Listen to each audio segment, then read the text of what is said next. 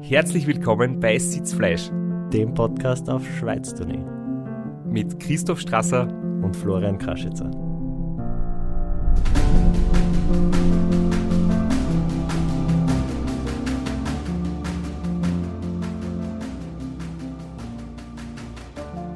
Du hast mir mit der Eröffnung wieder mal rausgebracht. Ich habe mir das echt überlegen. Wer wird was an? Das nächste Mal mit Namensschilder. Na, ob ich noch erwähnen muss, dass wir über Langstreckenradfahren, Ultracycling reden oder ob das die Leute eh schon wissen. Ja, wir sind jedenfalls ein sehr männerlastiger Podcast. Wir wollten jetzt die einmalige Chance nutzen, da jetzt das Aufnahmegerät gerade in der Schweiz ist, die Nicole reist, einzuladen zu uns. Die hat uns leider einen Korb verpasst. Sie hat keine Zeit, sie ist im Training fürs RAM. Die Nicole Reist ist im Training fürs RAM. Man hat jetzt im Rennradmagazin eine, eine echt lesenswerte Reportage über sie gelesen und da versteht man das auch. Sie ist äh, richtig berufstätig, also sie macht einige Stunden mehr, damit sie dann für die Rennen äh, die nötigen Tage freikriegt. Steht meines Erachtens mitten in der Nacht auf, um vor der Arbeit Stunden zu trainieren, nach der Arbeit ein paar Stunden zu trainieren, geht früh schlafen und hat einfach jetzt keine Zeit gehabt, um mit uns ein oder zwei Stunden zu plaudern. Ist absolut verständlich.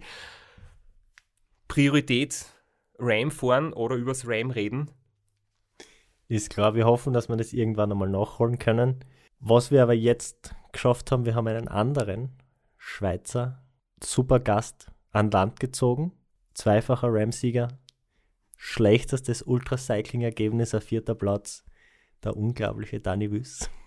Und an dieser Stelle auch nochmal Danke an den Pierre, der mit uns die erste Episode aufgenommen hat aus Deutschland, auf Heimatbesuch, dann in die Schweiz gereist ist, zu seinem aktuellen Wohnsitz, das Aufnahmegerät mitgenommen hat, nach der letzten Episode dem Dani persönlich in die Hand gedruckt hat.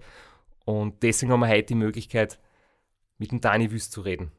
Herzlich willkommen, Dani Wüst. Grüezi in die Schweiz.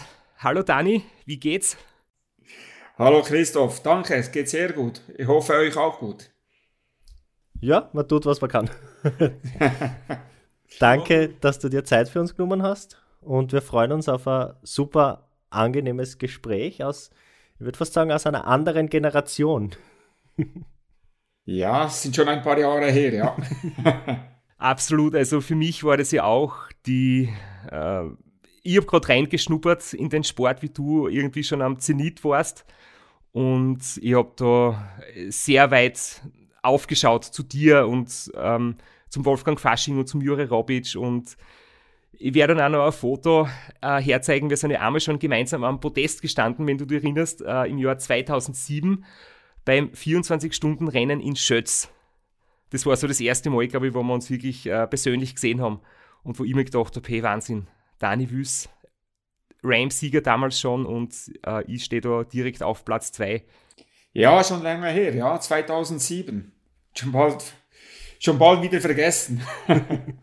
Kannst du dich noch erinnern, wie viele Kilometer du da gefahren bist bei diesem Rundstreckenrennen? Ja, knapp 980 Kilometer, 975. Dort irgendwo waren wir, ja. Ich habe nochmal nachgeschaut, es waren 978 und das ist meines Wissens noch auch die beste Leistung in 24-Stunden-Rennen, äh, wo zwar Windschatten gefahren wird. Und für mich war es damals auch irgendwie so ein Meilenstein. Ich habe 950 Kilometer gehabt. Und ja, das war, war eine coole Zeit. Aber vielleicht gehen wir nochmal zurück zu dir, also zu deinem Werdegang. Das ist immer so die Frage vom Flo, der, der da immer recht gern nachbohrt. Ja, also ich habe es vorher, es war überhaupt nicht despektierlich gemeint, aber es ist einfach der Sport hat sich so extrem weiterentwickelt. Wenn ich sage andere Generation, dann meine ich einfach alte Schule. Und das war einfach, der Ultrasport vor 20 Jahren hat einfach ganz anders ausgeschaut, wie er jetzt ausschaut. Wie bist du zum Sport gekommen? Was hat dich daran so fasziniert und was waren so deine ersten Rennen oder Berührungspunkte mit dem Sport? Ja, bei mir war es eigentlich äh, so, dass ich äh, ganz normalen Werdegang gemacht habe als Radfahrer. Ich habe als Schüler meine ersten Radrennen bestritten, habe dann Anfänger, Junior, Amateur und Elite-Amateur. Zum Profi hat es nie gereicht. Und 1995 habe ich dann aufgehört mit als Elite-Amateur. Und dann habe ich eins, zwei, drei Jahre eigentlich nicht mehr so viel gemacht, Familie gegründet, Kinder bekommen, also die Frau, nicht ich. und dann äh, irgendwann hat mein Bruder etwas erzählt von einem 24-Stunden-Rennen, eben das 24-Stunden-Rennen Schötz und vom Radmarathon Bern, Bodensee, Bern. Und da bin ich dann ja, hellhörig geworden und habe mich dann auch informiert. Dann habe ich gesehen, 620 Kilometer, Bern, Bodensee, Bern. Und habe mir mal das Teilnehmerfeld angesehen und habe gesehen, dass dort auch ein gewisser Schweizer Name, habe ich vergessen, am Start ist und der wollte dort die REM-Qualifikation fahren. Und so habe ich mich dann spontan auch angemeldet, weil mein Bruder es auch fahren wollte. Und ich habe gedacht, was mein Bruder kann, kann ich ja auch. Und so stand ich das war 2000, 2001, glaube ich, stand ich da am Start. Und es ging sehr, sehr gut. Er kam, sah und siegte, hat einen großen Vorsprung und so hat es dann bei mir das innere Feuer ein bisschen geweckt. Rund zwei Monate später stand ich dann an der Startlinie beim äh, 24-Stunden-Rennen Schötz und wollte dort das auch gewinnen, habe dann ein bisschen Pech gehabt, bin dann Zweiter geworden und so habe ich mich dann eigentlich weiter jedes Jahr ein bisschen länger, ein bisschen mehr, ja, bis zum Rennen.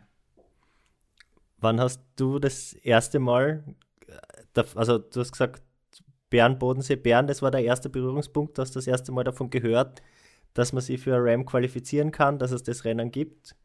Äh, aber wann hast du das erste Mal ernsthaft gedacht, da kann ich mitfahren, da möchte ich gern mitfahren? Ja, das war im Frühjahr 2005.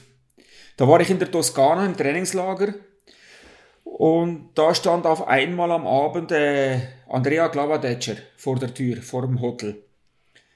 Und da, wir sind ein Jahr vorher, sind wir schon mal zweimal gegeneinander gefahren und da hat er mir gesagt, Dani, du hast das Potenzial, auch das Rennen zu fahren, eventuell auch so zu gewinnen. Und dann im Frühjahr in der Toskana stand der Glavi da und hat mich dann nochmals bearbeitet und da hat er mir dann auch ganz klar gesagt, Dani, los, wenn du nur einmal ans Rennen gehst oder gehen kannst vielleicht, dann schau, dass du ein gutes Team hast. Und vielleicht ein Team, das auch Erfahrung hat, dann geht es noch ein bisschen einfacher. Und da habe ich ihn spontan gefragt, kommst du mit? Dann hat er mir gesagt, Dani, ich weiß nicht, ob ich der Richtige bin, aber ich kenne da jemand, der passen würde und äh, mein Teamchef, Christian Hoppe. Ja, und so hat es dann ergeben, dass wir uns getroffen haben und dann musste natürlich zuerst das Finanzielle geklärt werden und das Team war dann eigentlich auch kein Problem mehr. Ich konnte das ganze Team von Klabe übernehmen und so haben wir uns dann im Februar oder März 2006 entschieden, ans Rennen zu fahren, ja. Und zum Andrea Klavedetscher, ich bin ja auch ein bisschen Freak, wenn es um Statistiken geht und vielleicht äh, kennen ihn auch nicht viele von, von denen, die uns jetzt zuhören. Äh, Andrea Klavedetscher ist viermal das Ram gefahren selbst und hat es einmal dann auch gewonnen. Das heißt, er ist da einfach so ein Experte und später ist er dann auch als Coach sehr aktiv und, und tätig worden, hat, hat einige Radlfahrer betreut und gecoacht, aber er, glaube ich, ist einfach wirklich einer, der selbst weiß, worum es geht. Ja, ganz klar. Ich meine, viermal selber das Rennen gefahren, hat selber seine Erfahrungen gemacht und eigentlich immer mit dem Grundteam, dasselbe Grundteam dabei gehabt. Also riesengroße Erfahrung halt. Aber bevor es zum Ram gegangen ist, hast du auch mehrmals ein Rennen absolviert, das, glaube ich, alle gefahren sind. Alle, mit denen wir bis jetzt geredet haben. Der David Nisch, der Philipp Keider, der Flo selbst, ich selbst, alle waren einmal bei dem Rennen dabei? Beim Glocknermann. Unser absolutes Lieblingsrennen da in dem Podcast. Das ist wie die Geburtsstunde für alle Ultraradlfahrer, Glocknermann. Ja, ist ein super Rennen, sehr gut organisiert und auch von der Strecke her natürlich ja, fantastisch. Auch mit den, mit den Bergen und so. Und ja, in Österreich gibt es ja keine flachen Berge, gleich wie hier in der Schweiz. ja. Nur habe ich das Gefühl, dass in Österreich die Berge noch ein bisschen steiler sind. Wie oft warst du beim Glockenmann dabei? Zweimal? Dreimal? Ich glaube, ich war dreimal am Start. Dreimal. ja. Und viele andere Platzierungen als Platz 1 hat es nicht gegeben, oder? Nein, ich habe jedes Mal gewonnen, ja. ja. ja. Und ich weiß nämlich noch, ich bin beim, äh, wie ich beim Glockmann gewonnen habe, 2007, ähm, da habe ich, glaube ich, deinen Streckenrekord um vier Minuten oder so sogar verbessert und und ich war aber mit Marco Ballo sehr lang gemeinsam unterwegs. Erst, erst die letzten 100 Kilometer haben wir dann quasi uns getrennt. Ähm, aber das war für mich da so ein, ein erster Schritt, weil ich gedacht Wahnsinn, Dani Wüst, Streckenrekordhalter und ich bin da gleichwertig unterwegs. Das war, war für mich so ein kleiner, ähm, ja, so ein kleiner Ritterschlag irgendwie. Aber, Startschuss.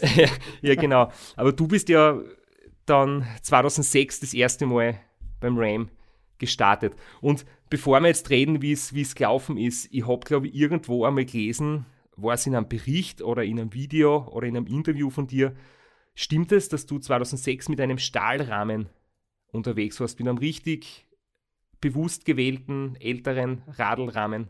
Nein, das war 2009. Okay, 2009 2009, sogar. ja. Aha. 2.6, 2.07 bei meinen ersten beiden Rams bin ich äh, mit einem normalen Carbonrad gefahren. Mhm. Ja. Erst 2009 sind wir dann das erste Mal mit einem Stahlrahmen unterwegs gewesen. Zu Zeiten von Fausto Coppi, Fertig Hübler und so. Ein gleiches Modell. Und das war die bewusste Entscheidung wegen Komfort oder wegen äh, ja. der Vibrationen? Jawohl, genau. Einfach auch der größere Radabstand und so. Das war ein richtiger Cruiser war das. Schön gemütlich zum Fahren. Eine Harley. Harley, richtig, ja. Du bist 2006, jetzt können wir es ansprechen, dein erstes Ram gefahren. Wo, wie hast du die qualifiziert dafür? Äh, in, in welchem Rennen hast du die, die Quali geschafft? Und war das zu dem Zeitpunkt, du hast gesagt, im Trainingslager im Frühjahr ist der Entschluss gefallen? Dann ist eine relativ kurze Zeit bis, bis zum Start. Wie hast du die Monate da organisatorisch verbracht? Also qualifiziert habe ich mich, ich bin eigentlich nie ein richtiges Qualifikationsrennen gefahren. Ich bin 2005 noch das XXL gefahren und sonst noch zwei oder drei andere Rennen und anhand von den Resultaten äh, haben sie mich einfach starten lassen, ja. Da war ja sicher auch mit Glavadetscher Andrea und die, die haben dann hintenrum auch noch das in, äh, für mich gesprochen, dass ich da starten kann. Aber eine richtige Qualifikation bin ich nie gefahren. Und ja, im Februar, März sind wir dann das erste Team-Meeting. Da war Glavi, Hoppe und sonst noch ein Kollege von mir. Wir waren zu viert. Und dann haben sie mich gefragt, Anne, hast du ein Team? Dann habe ich gesagt, nein, Hans-Peter und sonst eigentlich niemand. Und dann haben sie während 15 Minuten telefoniert und zehn Minuten, Viertelstunde später stand das Team. Einfach die Leute haben sich wirklich ganz spontan, eigentlich so kurze Zeit vor dem Start, vier Monate vor dem Start, haben sie sich, war das Team beisammen. beisammen. Also ganz, ganz kurzfristig alles zusammen, ja. Und vom organisatorischen her, ich muss einfach nur schauen, dass ich das Geld zusammenbringe und der Rest haben sie mir alles übernommen. Muss ich gar nichts machen. Zur Qualifikation möchte ich noch was ergänzen. Es war ja zu deiner Zeit äh, wesentlich schwieriger, die Quali zu schaffen.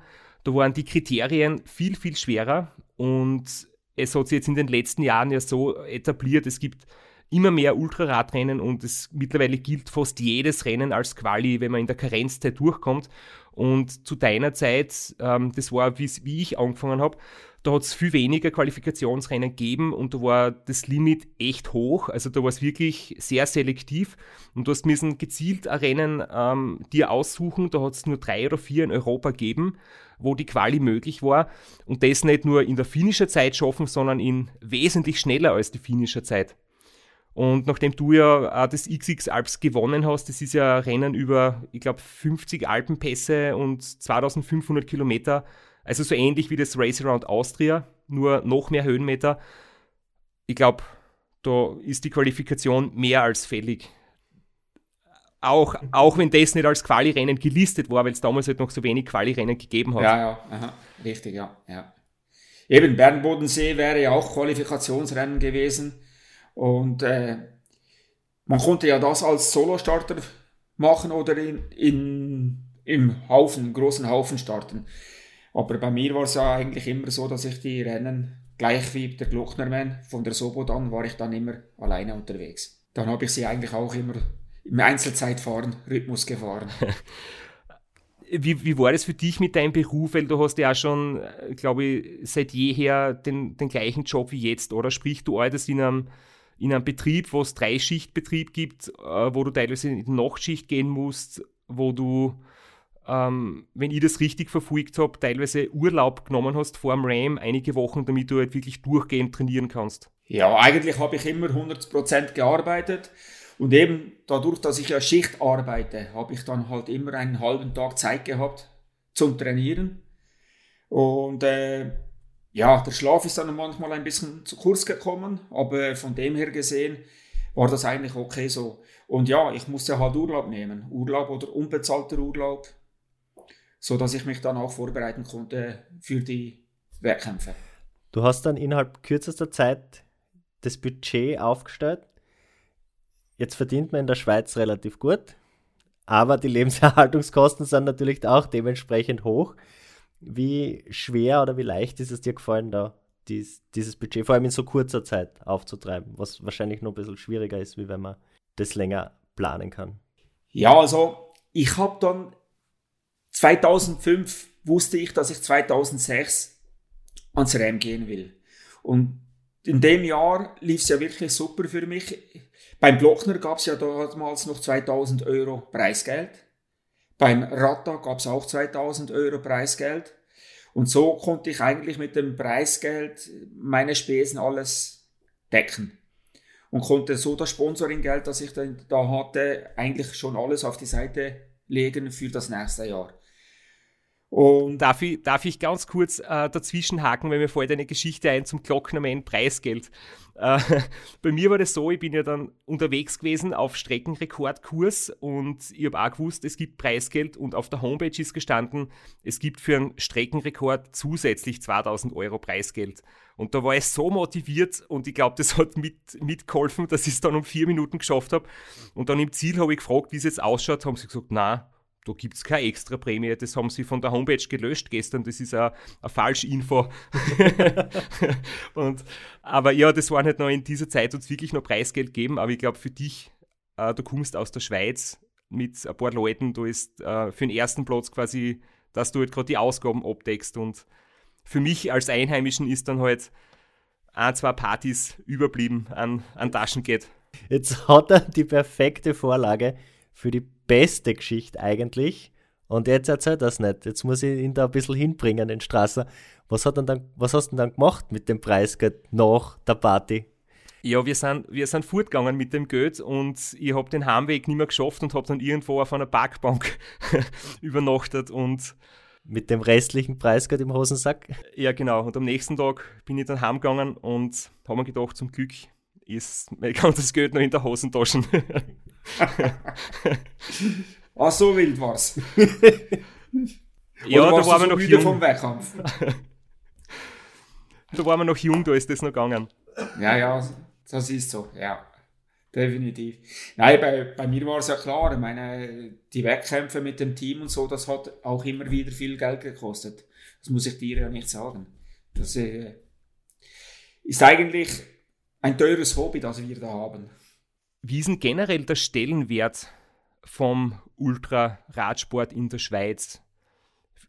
Hat sich das vielleicht geändert jetzt über die Jahre oder wie war das damals? Weil das ist sicher was, wo wir in Österreich, ich sage jetzt einmal, recht gute Ausgangsposition haben. Es ist ein Sport, der, der sehr bekannt ist. Es gibt ein paar Athleten, die recht bekannt sind und es ist natürlich bei der Sponsorensuche auch etwas einfacher wahrscheinlich, als wenn man wo ist, wo der Sport unbekannt ist oder einen sehr geringen Stellenwert hat. Nein, Fakt ist, der Stellenwert hat der Ultraradsport hier in der Schweiz eigentlich keiner.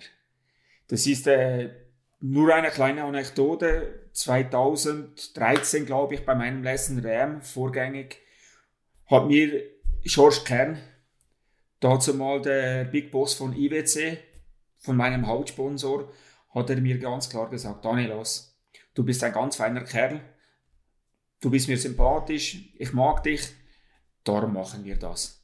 Weil werbetechnisch bringt uns das nichts. Das war eigentlich Gutwill, alles Gutwill. Und meine Fernsehpräsenz haben wir hier in der Schweiz keine. Und das ist, weißt du ja selber auch, wenn du irgendwo Medien hast hinten dran, mit Fernseh oder so, Werbemöglichkeit, dann ist es lukrativ oder interessant, aber so ja, das ist, das ist halt mal so. Das ist unser Schicksal hier in der Schweiz. Ja, ja und, und Social Media, Facebook und Instagram hat es damals noch nicht gegeben zu der Zeit, weil das ist jetzt natürlich eine Möglichkeit, wo man sich selbst irgendwie mehr Aufmerksamkeit äh, schaffen kann, wenn es nicht über die großen Medien geht, zum Beispiel. Ja, sicher.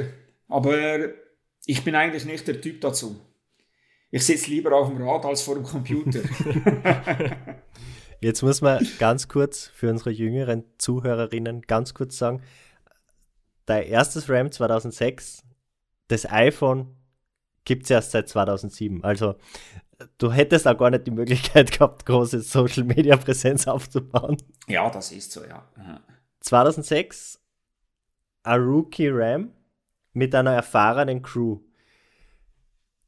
Seid ihr damals schon mehr oder weniger auf der jetzt aktuellen Strecke gefahren, von Annapolis nach umgekehrt von äh, Oceanside nach Annapolis oder war das ein Jahr mit irgendwelchen Ausreißern? Nein, meine jetzt, die ersten beiden Rams 2006, 2007 sind wir in Oceanside gestartet und in Atlantic City war da noch das Ziel. Atlantic City, ja. Ich glaube, da war die Strecken sehr ähnlich, oder aber quasi nur das Finish war dann weiter an der Küste, ein bisschen Stücke weiter im Norden, aber so durch die, durchs Monument Valley, durch Kansas, durch die Appalachen war es sehr, sehr ähnlich. Das war, all, das war glaube ich, alles dasselbe, was ich mitbekommen habe dazu mal.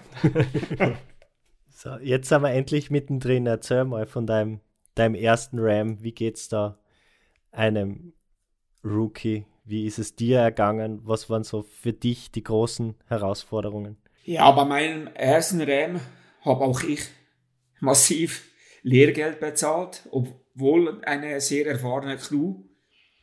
Äh, ich glaube, das macht jeder Radfahrer oder jeder Ultracycler muss bezahlt dort Lehrgeld. Meine, der Start durch die Wüste war sehr, sehr heiß. Für mich total unbekannt, weil meine Vorbereitung habe ich vorne in Oceanside abgehalten bei 17, 18, 19 Grad.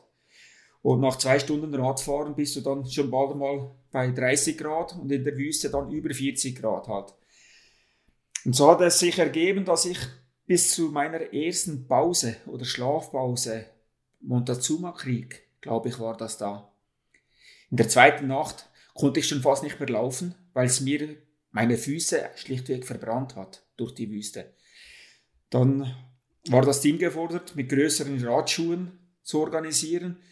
Und normalerweise habe ich Größe 41 und ab da bin ich mit Größe 44 gefahren, dass ich noch ein bisschen Platz habe in den Schuhen. Und schlussendlich haben wir dann sogar vorne, vorne aufgeschnitten, dass ich noch ein bisschen frische Luft bekomme. Ich muss da kurz was dazu sagen. Wir haben ja vor ein paar Episoden mit dem Robert Müller geredet. Und der Robert hat erzählt, er hat sich unseren Podcast angehört und hat sehr viel gelernt. Alles, was der Flo und ich besprochen haben, hat er sich irgendwie notiert und hat es versucht umzusetzen. Und es war da jetzt ganz gleich. Ich erinnere mich, ich bin bei meinem ersten Ram, habe ich bei Specialized gesagt, ich brauche bitte Schuhe. Normalerweise habe ich 45 und ich habe dann bestellt 45, 46, 47 und 48er Schuhgröße, weil ich die Geschichte von dir kennt habe. Und ich habe dann auch alte Schuhe vorher schon vorbereitet, die vorne aufgeschnitten waren. Das war dann wie Sandalen. Eben, weil ich das einfach bei dir, bei dir gelesen habe. Und lustigerweise habe ich dann gemerkt, dass das Problem mit den brennenden Füßen, weil es von unten her so heiß ist, ähm, das ist bei mir zum Beispiel gar nie so aufgetreten. Ich habe andere Baustellen gehabt bei meinem Körper, das ist halt sehr individuell. Ja, sicher. Das ist, das ist so. Meine meine brennenden Füße, da gibt es mittlerweile gibt's so viele Sachen, da man, dass man da machen kann. Ich bin dann zum Beispiel äh, meine letzten beiden Rams 09 und 2013 bin ich Mittelfuß gefahren. Hatte ich überhaupt keine Probleme mehr. Auch von der Hitze her war das okay, kein Problem. Du hast gesagt, erste Schlafpause Montezuma Creek. Das ist heutzutage jetzt undenkbar oder unvorstellbar. Also das war ja die, die alte Schule, der Straps und die haben das schon ein paar Mal angesprochen. Früher war einfach so die, diese Vorstellung, so lang wie nur irgend möglich am Radl sitzen und erst dann die Schlafpause. So frühere Powernaps sind als Zeichen der Schwäche angesehen worden oder hat man da noch nicht das Wissen gehabt? Wie, wie, wie habt ihr euch da entschieden, so spät zu schlafen? Ja, spät. Das war ja erst in der zweiten Nacht. das war, ist eigentlich schon früh. Nein, äh, das haben wir so miteinander besprochen. Klavi hat das so gemacht, dann habe ich das halt auch so gemacht. Und von dem her gesehen war das auch nicht so ein Problem. Bei mir war es ja so, da ich gewohnt bin, in der Nacht zu arbeiten, von den Schichten her, hatte ich auch keine Probleme in der Nacht zum Radfahren. Ich habe, wenn ich dann gehört habe, dass gewisse Radfahrer in der ersten Nacht schon mit Sekundenschlaf haben, Probleme haben, das war bei mir nie der Fall. Da konnte ich also, mein längstes Mixixhalb 2005 bin ich 63 Stunden durchgefahren. Ohne eine Schlafpause. Absolut ohne Schlaf? Ohne Schlafpause, ja, 63 Stunden. Wahnsinn. Wahnsinn. Ja, Wahnsinn, kann man nicht anders sagen. Also ich habe vorher gerade so in Gedanken aufgezeigt, ähm, in der ersten Nacht schon Sekundenschlaf, das kommt mir bekannt vor. Also ich kann es dann schon wieder überwinden und es geht schon weiter, aber es ist, äh, es ist schon sehr hart in der ersten Nacht. Eben, ich kenne das nicht. Ich kenne das nicht. Ich, da hatte ich nie Probleme. Die erste Nacht ging eigentlich immer reibungslos. Habt ihr eigentlich äh, Erwartungen gehabt? Vor dem Start? Also so eine Zielsetzung, hast du gesagt, du fährst so gut wie es geht oder du fährst äh, einfach auf Finish oder hast du, nachdem du XX Alps gewonnen hast, Glockerman gewonnen hast, schon gewusst, dass du realistische Chancen hast, äh, recht weit vorne zu sein? Obwohl, das war ja die Zeit, wo der Juri Robic gerade extrem am Zenit war. Der hat ja dort äh, ziemlich dominiert. Der hat da schon zwei Siege in der Tasche gehabt, war wieder der große Favorit war sozusagen der Seriensieger und äh, der mehr oder weniger unschlagbare äh, ja, Sportler in der Zeit. Ja, das stimmt, ja. Mein Ziel war ganz klar, ich wollte gewinnen. Und da habe ich eigentlich auch bei Interviews oder so, habe ich immer gesagt, ich bin hier und ich will das Ram gewinnen. Auch, das war mir eigentlich egal. Ich war ja das erste Mal da, aber ich hatte die Sicherheit hinten im Team. Ich wusste, die Begleitcrew die ist gebrieft, die wissen, was sie machen, ich muss ja nur Rad fahren. Der Straps hat gesagt, es hat zu der Zeit relativ wenig Ultrarennen in Europa gegeben. Bist du vor dem Ram schon mal auf den Juri Robic getroffen? Seid ihr schon mal gegeneinander gefahren?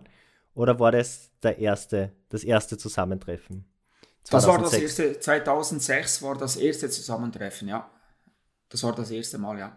Und wie hast du das mitgekriegt? Äh, der Jure ist ja dann nicht äh, durchgekommen. Er ist am Wolf Creek Pass oder irgendwo in den Rocky Mountains dann ausgeschieden mit einer Problematik, die ich selbst auch gut kenne, nämlich mit Lungenödem oder einfach Lungenproblemen.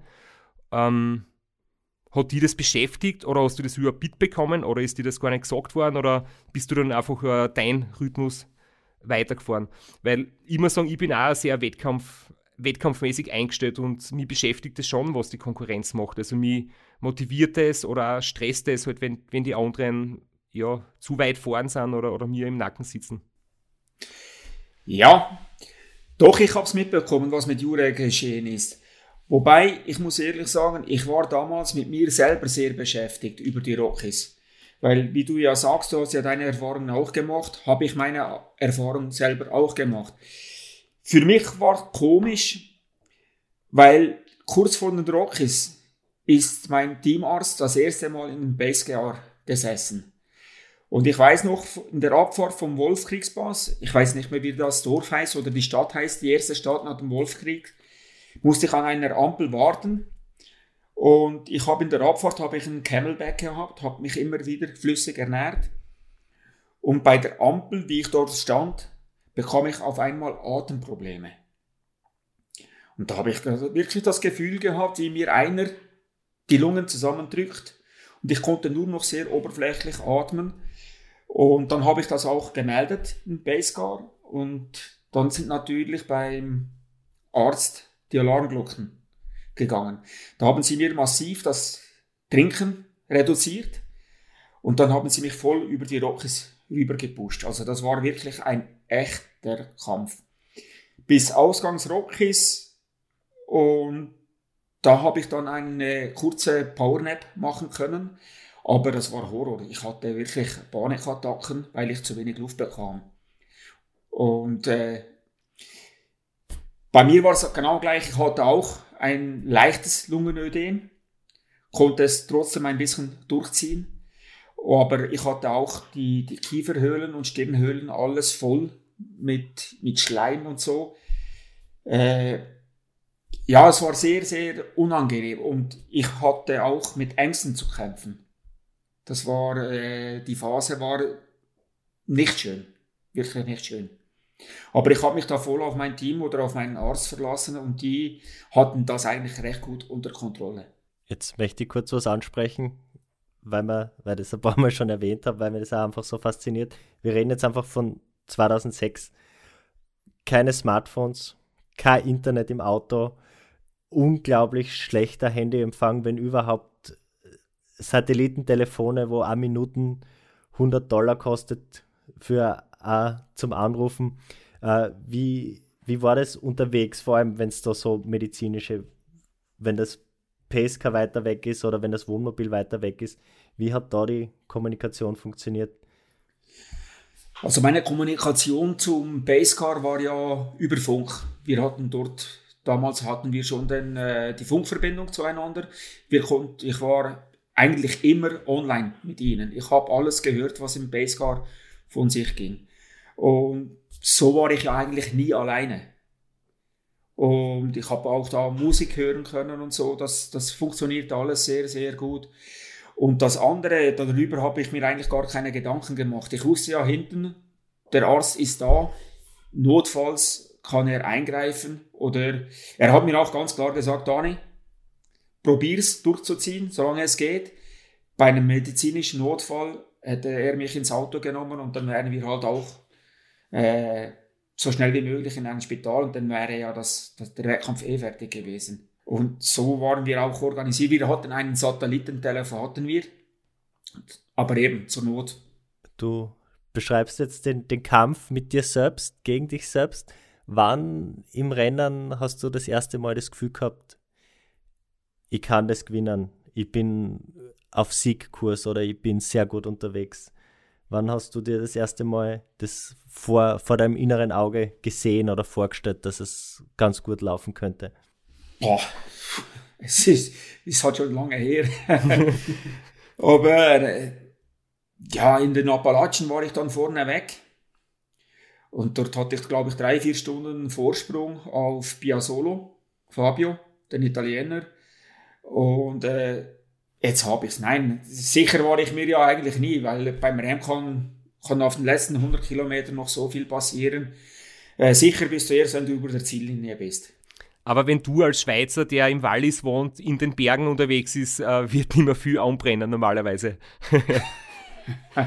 ja, aber eben, meine, ein blöder Sturz, Sekundenschlaf, wie wir es schon gesprochen haben, oder ein Auto von hinten rammt dich, dann ist alles vorbei. Also wirklich, ein Ziel ist man erst, wenn man über der Ziellinie ist. Und was damals noch nicht da gewesen ist und was es mittlerweile schon öfters gegeben hat, du als der Erste, der als Rookie das Rennen gewonnen hat. Also du warst wirklich der erste Rookie, der, abgesehen jetzt von den Pionieren in, in den 80er Jahren, ich meine, beim ersten Rennen muss einer gewinnen, der das erste Mal mitmacht, logischerweise. Aber das hat es dann eigentlich jahrzehntelang nicht gegeben, dass jemand bei der ersten Teilnahme gewinnt und du hast den Band gebrochen.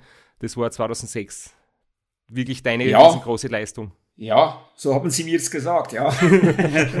dass ich der erste Rookie bin. Ja, das ist so. Ja, war sicher schön. Und, äh, aber eben, noch einmal, äh, ohne ein gut funktionierendes Team funktioniert das auch nicht. Geht das auch nicht.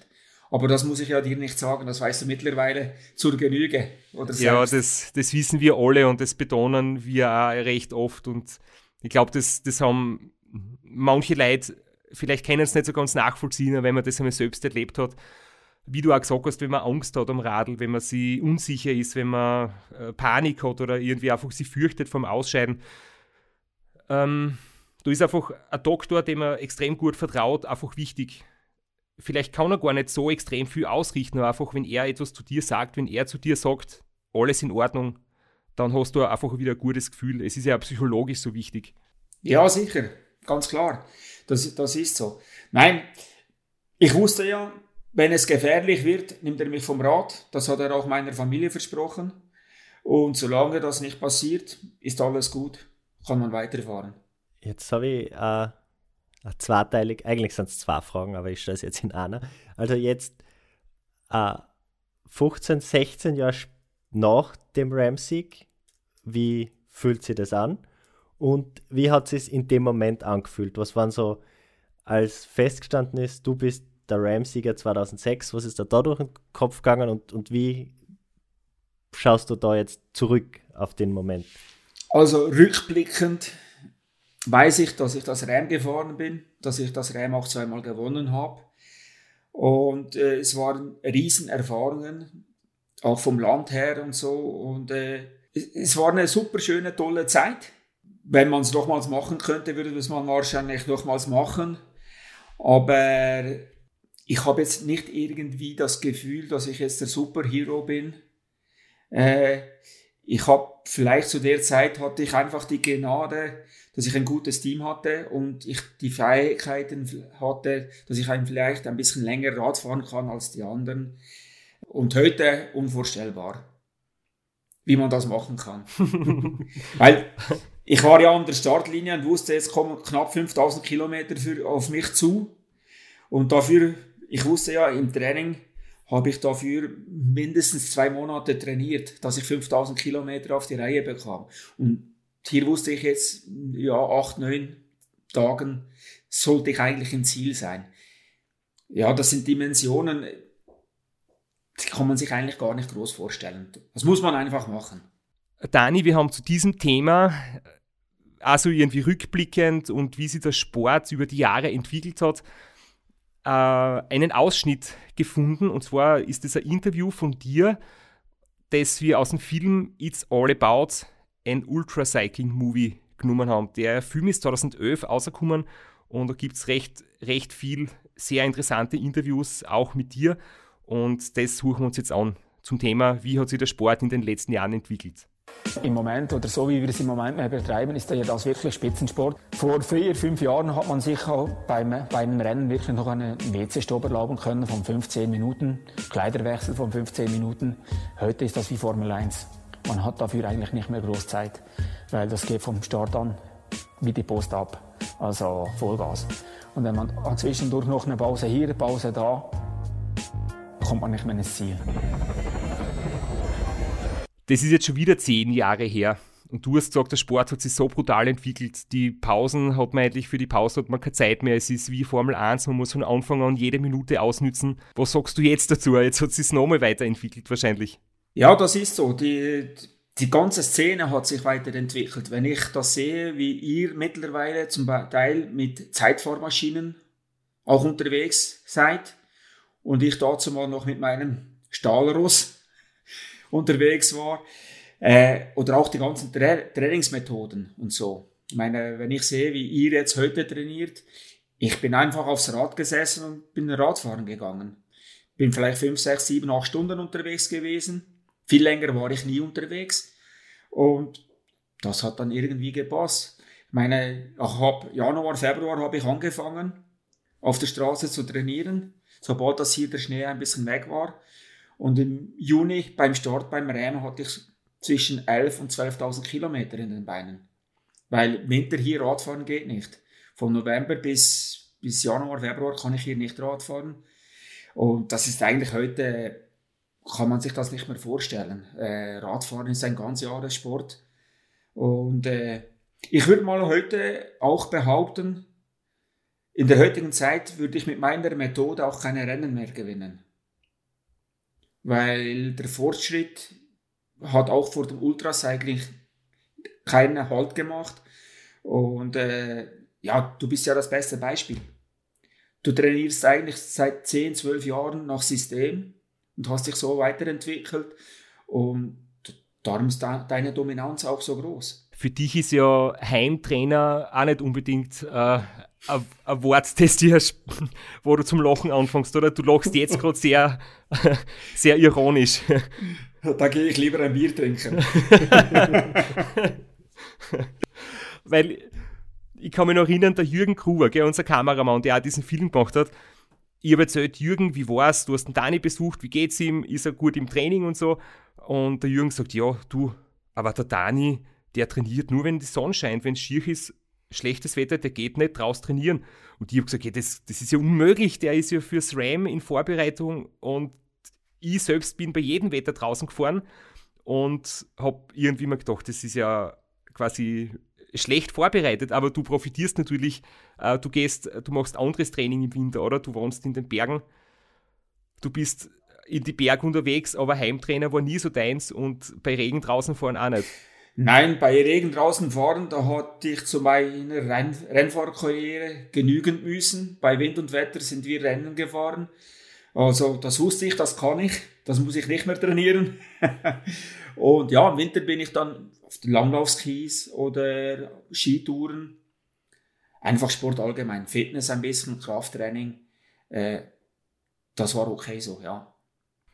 Es ist immer schwierig, Sportler aus verschiedenen Generationen zu vergleichen. Aber nachdem du jetzt selbst das Fass aufgemacht hast, wie würdest du jetzt selbst deine Zeit von 2006 einschätzen?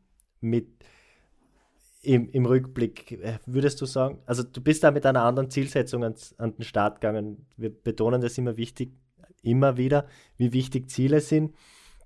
Wenn man mit dem Ziel an den Start geht zu gewinnen, dann schaut man halt auf die anderen. Und wenn die anderen stehen bleiben und schlafen, ist die Motivation weiterzufahren nicht so groß, weil es nicht zwingend notwendig ist. Aber wenn du jetzt auf Zeit gefahren wärst, was glaubst du, wie viel Optimierungspotenzial hätte deine Zeit? Wie viel schneller hättest du sein können 2006? Also ich würde mal sagen, 2006 ist gar keine Referenz. Da war, da war ich bei neun Tagen und elf Stunden, glaube ich, hatte ich damals. Und äh, ich bin ja da mein Rennen gefahren. Ich habe mich ja da auch nicht nach den anderen orientiert. Wir wussten, wenn wir unser Ding durchziehen können, und vielleicht hatte ich ja dann auch ein bisschen Glück mit meinen Kontrahenten. Äh, Jure musste ja aufgeben, leider. Und es hat sich ja dann ergeben, auch die Witterungsbedingungen und so. Und ich weiß nicht, ob ich da schneller gefahren wäre. Fakt ist, ich habe es ja dann bewiesen, dass ich es noch schneller konnte. Später. Aber eben beim ersten Mal, äh, ja, ich hatte ja meine Erfahrungen sammeln müssen und ich habe es ja dann selber gesehen, wie es dann von Jahr zu Jahr eigentlich besser ging. Auch der Körper hat es besser verdaut. Und äh, die Probleme sind dann auch kleiner geworden eigentlich mit den Jahren. Und du bist sogar im nächsten Jahr schneller gewesen. Du warst 2007 wieder dabei, du warst Titelverteidiger, aber du warst vor dem Start äh, ja absolut schlecht beieinander. Du hast ja mit einer Krankheit kämpft oder warst verkühlt und, und hast wieder ein sehr starkes Teilnehmerfeld gehabt. Der, der Juri Rabic war wieder am Start, der Wolfgang Fasching war am Start, der Gerhard Gulewitz war am Start und du warst quasi nicht fit und am Start? Ja, das war, äh, ich war zwei, drei Wochen bevor dass ich abgeflogen bin, zwei Wochen vor dem Abflug nach Oceanside oder nach Los Angeles, war ich noch in einem Test in Bad Ragaz und äh, ich hatte Form. Ich war wirklich äh, sehr gut beieinander. Und auf der Heimreise habe ich mich leicht verkühlt und das ist dann nachher wirklich von Tag zu Tag schlechter gekommen und äh, bin dann rübergeflogen und wie drei oder vier Tage vor dem Start mein Teamarzt ankam, hatte ich keine Stimme mehr, hatte eine schwere Bronchitis und Stirn, Kieferhöhlen, alles voll Eiter eigentlich, alles voll entzündet. Und da hat er mich vollgepumpt mit Antibiotika. Und äh, ich weiß noch, wie er im Teammeeting zum Team gesagt haben, jetzt sind wir hier, starten wir, schauen wir mal, wie weit wir kommen. Aber er rechnet nicht, dass wir über die Rockies kommen. In dem Zustand war ich damals. Ja.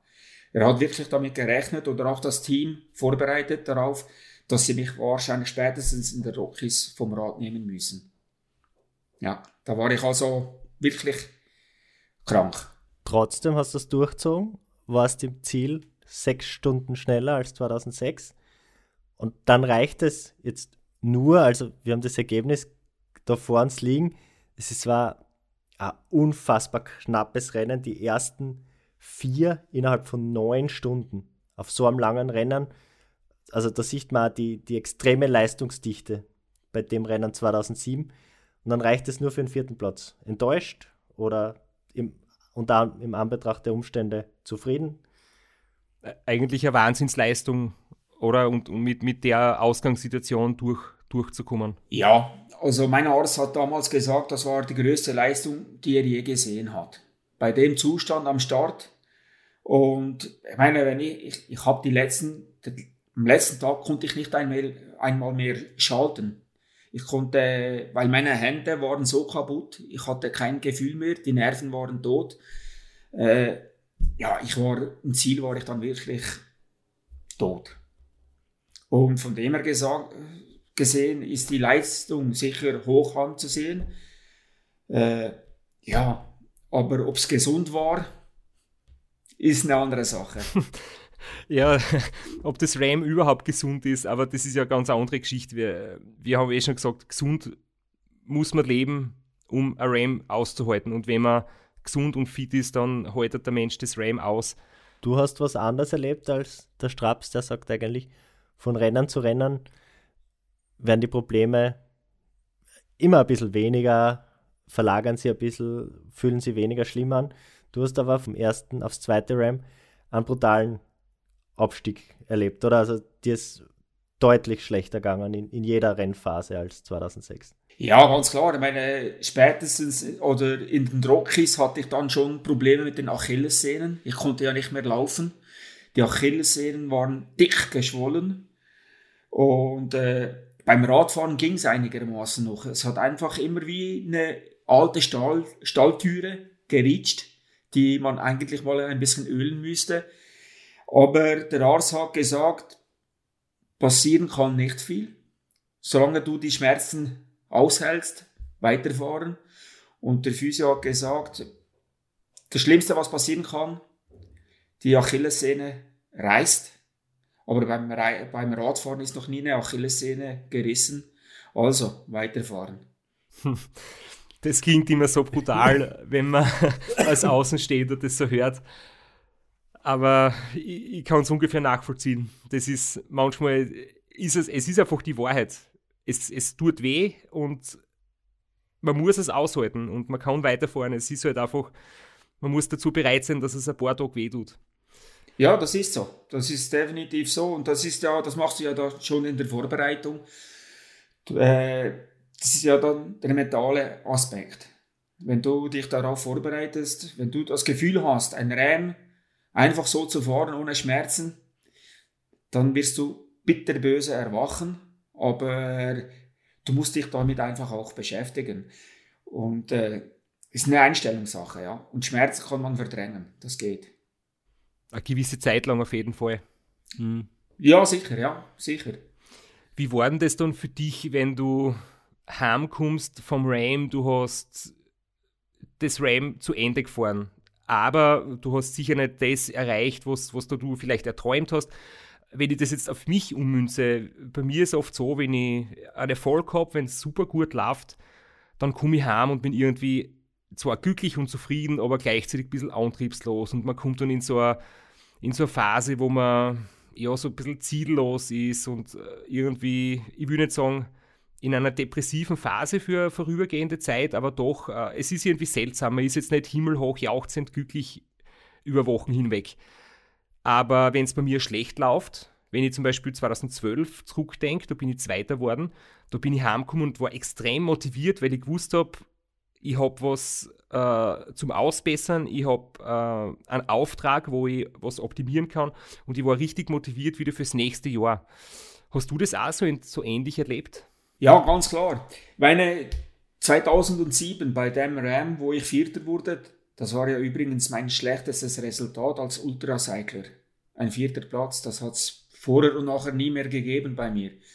Und äh, ich wusste ja, wieso und warum dass es so weit gekommen ist. Ich war ja krank.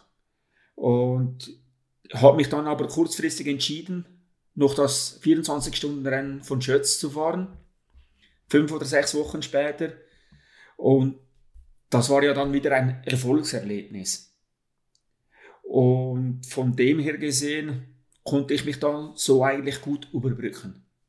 Aber nach dem 24-Stunden-Rennen von Schötz war ich dann endgültig kaputt.